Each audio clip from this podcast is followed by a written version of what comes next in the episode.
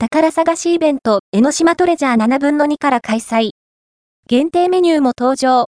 藤沢市の江ノ島、片瀬エリアでは、2023年2月7日かよりリアル宝探しイベント、江ノ島トレジャーバントティミドの大冒険を開催します。